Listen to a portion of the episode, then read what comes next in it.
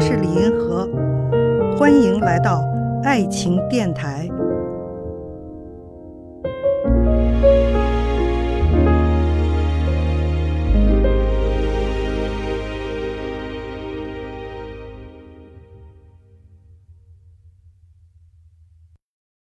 有一位听众提了这样一个问题啊，就说该不该看伴侣的手机？我们知道有好多出轨的事儿啊，什么小三儿啊、二奶啊，甚至是性交易的事儿哈，都是人在无意中看了伴侣手机以后才发现的。那到底该不该看伴侣的手机呢？我觉得有这样三种情况，你看你属于哪一种情况？第一种情况呢，就是说你对你的关系啊是很有把握，对关系很有把握的人你就不用看，因为呢你们俩本来就是亲密无间、无话不谈的，而且呢最好啊你们除了是夫妻之外还是灵魂伴侣，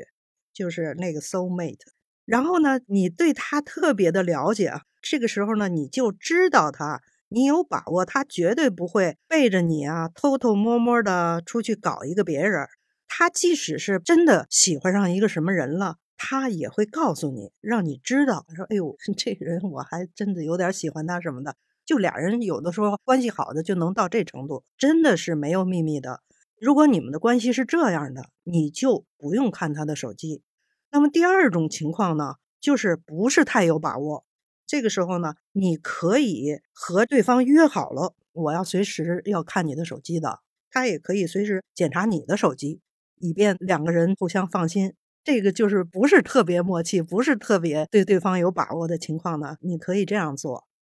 第三种情况就是说你连这个你都没法跟他说，你确实是怀疑他有可能有这种行为，做点什么事儿，交个什么朋友什么之类的，然后呢你也不愿意被蒙在鼓里，你也没法跟他挑明这件事儿。我觉得如果你是属于这种情况哈，这么不放心的话，那你就可以偷偷的去看他的手机，及时的掌握动向还是有必要的，是吧？要不然到时候突然间从其他的渠道发现以后就更糟了，